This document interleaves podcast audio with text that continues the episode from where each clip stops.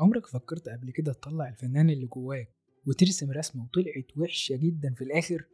طب أكيد كان عندك في البيت غسالة قديمة أو حتى أزرار و badges ات بأشكال مميزة مرمية هنا أو هناك. ومين فينا ما كانش بيحب يجيله هدايا من اللي بيحبه ولما فركشه رميته معظم الحاجات دي؟ وأكيد أكيد في مننا اللي اتفرج على أفلام زي جيمس بوند وجيسون بورن وفاكر بقى إن الحاجات دي مش حقيقية.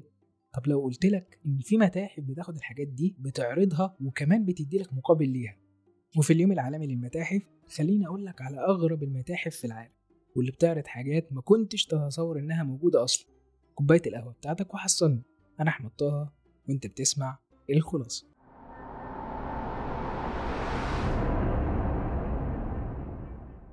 أهلا بيك. شايف الصورة دي؟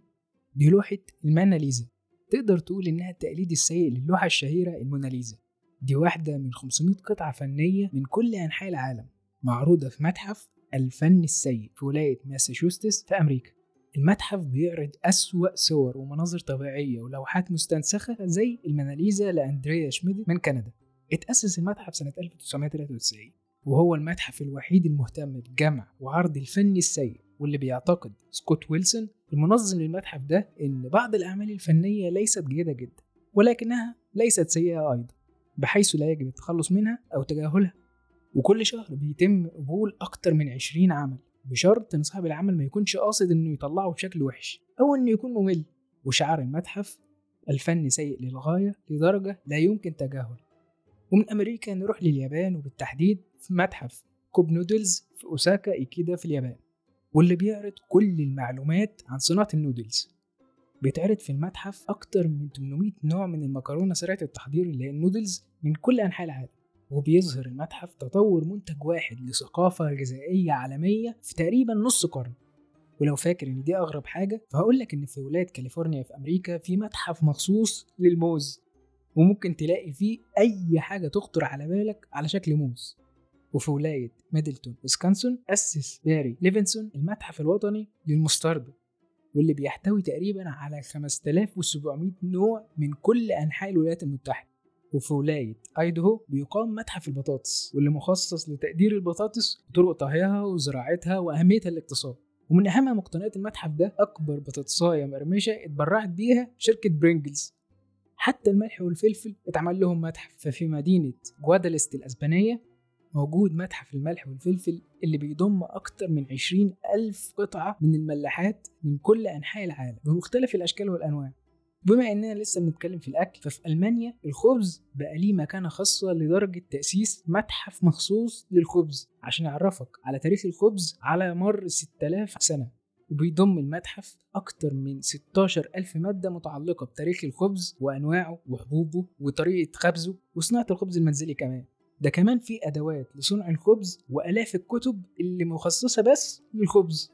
مين فينا ما يعرفش أو ما جربش يلبس الجزم الباتة تقريبا كلنا سواء إحنا أو آبائنا أو أجدادنا أكيد سمعنا عن الجزم دي وأكيد جربنا نلبسها في يوم من الأيام. لكن بالنسبة لسونجا باتا مرات مالك شركة باتا للأحذية الموضوع ما كانش مجرد لبس أبدا. الموضوع بدأ كهواية لجمع الجزم بأشكالها وأنواعها. واتطور لحد ما وصل إن يبقى ليه متحف مخصوص اتسمى بمتحف باتا للأحذية في مدينة تورونتو. المتحف جواه أكتر من 13 ألف جوز جزمة اتجمعت على امتداد 4500 سنة من التاريخ من كل أنحاء العالم. يعني جواه هتلاقي فيه صنادل مصرية قديمة جزمة ألفيس بريسلي المشهورة المصنوعة من جلد الغزال الأزرق وتصميمات تانية مميزة كتير لأكبر المصممين العالميين حتى تصميم المبنى نفسه على شكل صندوق الجزم المفتوح. وفي هولندا في أمستردام تم إدراج متحف التعذيب ضمن قائمة المتاحف الغير عادية لأن جواه مجموعة واسعة من أجهزة التعذيب اللي توصل لأكتر من ألف قطعة. بتشكل جميع آلات التعذيب اللي اخترعها الإنسان وانتشر استخدامها في العصور الوسطى في أوروبا لحد القرن ال 18 زي المقصلة وكسرة الجمجمة والعذراء ولجام سكولد وغيرها. ومع كل جهاز صورة مكبرة من كتاب قديم بيشرح الجهاز ده إزاي بيستخدمه وفي أي عصر كان بيستخدم.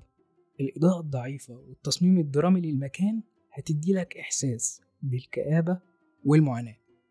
أما في المكسيك ففي تحت المية متحف من أشهر المتاحف وهو متحف كانكون اللي موجود فيه أكتر من 500 تمثال منحوت بالحجم الطبيعي. من صنع مجموعة من النحاتين اللي أشهرهم النحات الشهير جيسون دي كاريس. بيتكون المتحف من ثلاث قاعات في أعماق بتتراوح من 3 ل 6 متر واللي ممكن تشوفها من خلال القوارب الزجاجية أو ال glass boat أو ممكن أنت تغوص بنفسك وتمشي في المتحف ده. وتم تصميم المنحوتات عشان تكون جزء من الشعاب المرجانية وتكون آمنة للحياة البحرية.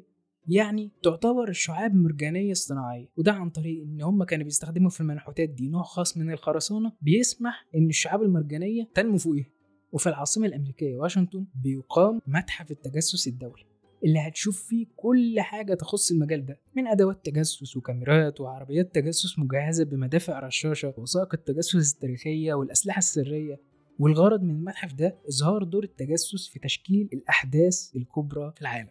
وفي العاصمة الكرواتية زغرب تم إنشاء سنة 2010 متحف بروكن للعلاقات الفاشلة. كانت فكرة إنشائه هي جمع الخبرات وتجارب من علاقات أخرى. مع أكتر من 2000 قطعة تم التبرع لها للمتحف. في منها العادي زي المجوهرات والدباديب وفي منها الغير متوقع زي مثلا إزازة صغيرة من الدموع فستان فرح رجل اصطناعية أو حتى فاس تم استخدامه في تقطيع الخشب اللي تم تصميم بيه أساس من شخص لحبيبته. وجنب كل حاجة معروضة في بطاقة تعريفية بيتسجل فيها مدة العلاقة والقصة اللي وراها وأهميتها للطرفين. وده طبعا بيتم من غير ما يتم ذكر أسماء الأشخاص نفسهم. المتحف متقسم لثلاث أقسام. في قاعة للعلاقات العارضة الفاشلة وفي قاعة لعلاقات انتهت بسبب موت واحد من الاتنين وقاعة مخصصة للجوازات الفاشلة. وفي 2011 فاز المتحف بجائزة كينيث هودسون باعتباره المتحف الأكثر إبداعا على مستوى أوروبا. وفي كولورادو بيقام متحف لي ماكسويل للغسالات واللي بيضم أكثر من 1400 غسالة أثرية لدرجة إنه تم منح المؤسس رقم في جينيس ريكورد لأكبر مجموعة غسالات في العالم. وفي باكو بأذربيجان بيقام متحف الكتب المصغرة اللي اتفتح سنة 2002 وبيضم آلاف الكتب الصغيرة. لدرجة إن في كتب من كتر ما هي صغيرة ما تقدرش تقراها غير باستخدام عدسة مكبرة في زي المتاحف دي حوالين العالم كتير وجواها حاجات أغرب من كده. بس لو وصلت لحد هنا اعرف إن أنت من المميزين عندي. اكتب لي بس في ال comment ات متابع. وما تنساش تشوف الحلقات اللي فاتت وتتابع الحلقات الجديدة وتنزل تبص على المصادر. ولو بتتابعني على صفحتي على الفيسبوك أو بتسمعني على صفحة البودكاست ما تنساش ال like وال share. كنت معاك أنا أحمد طه وأنت كنت بتسمع الخلاصة.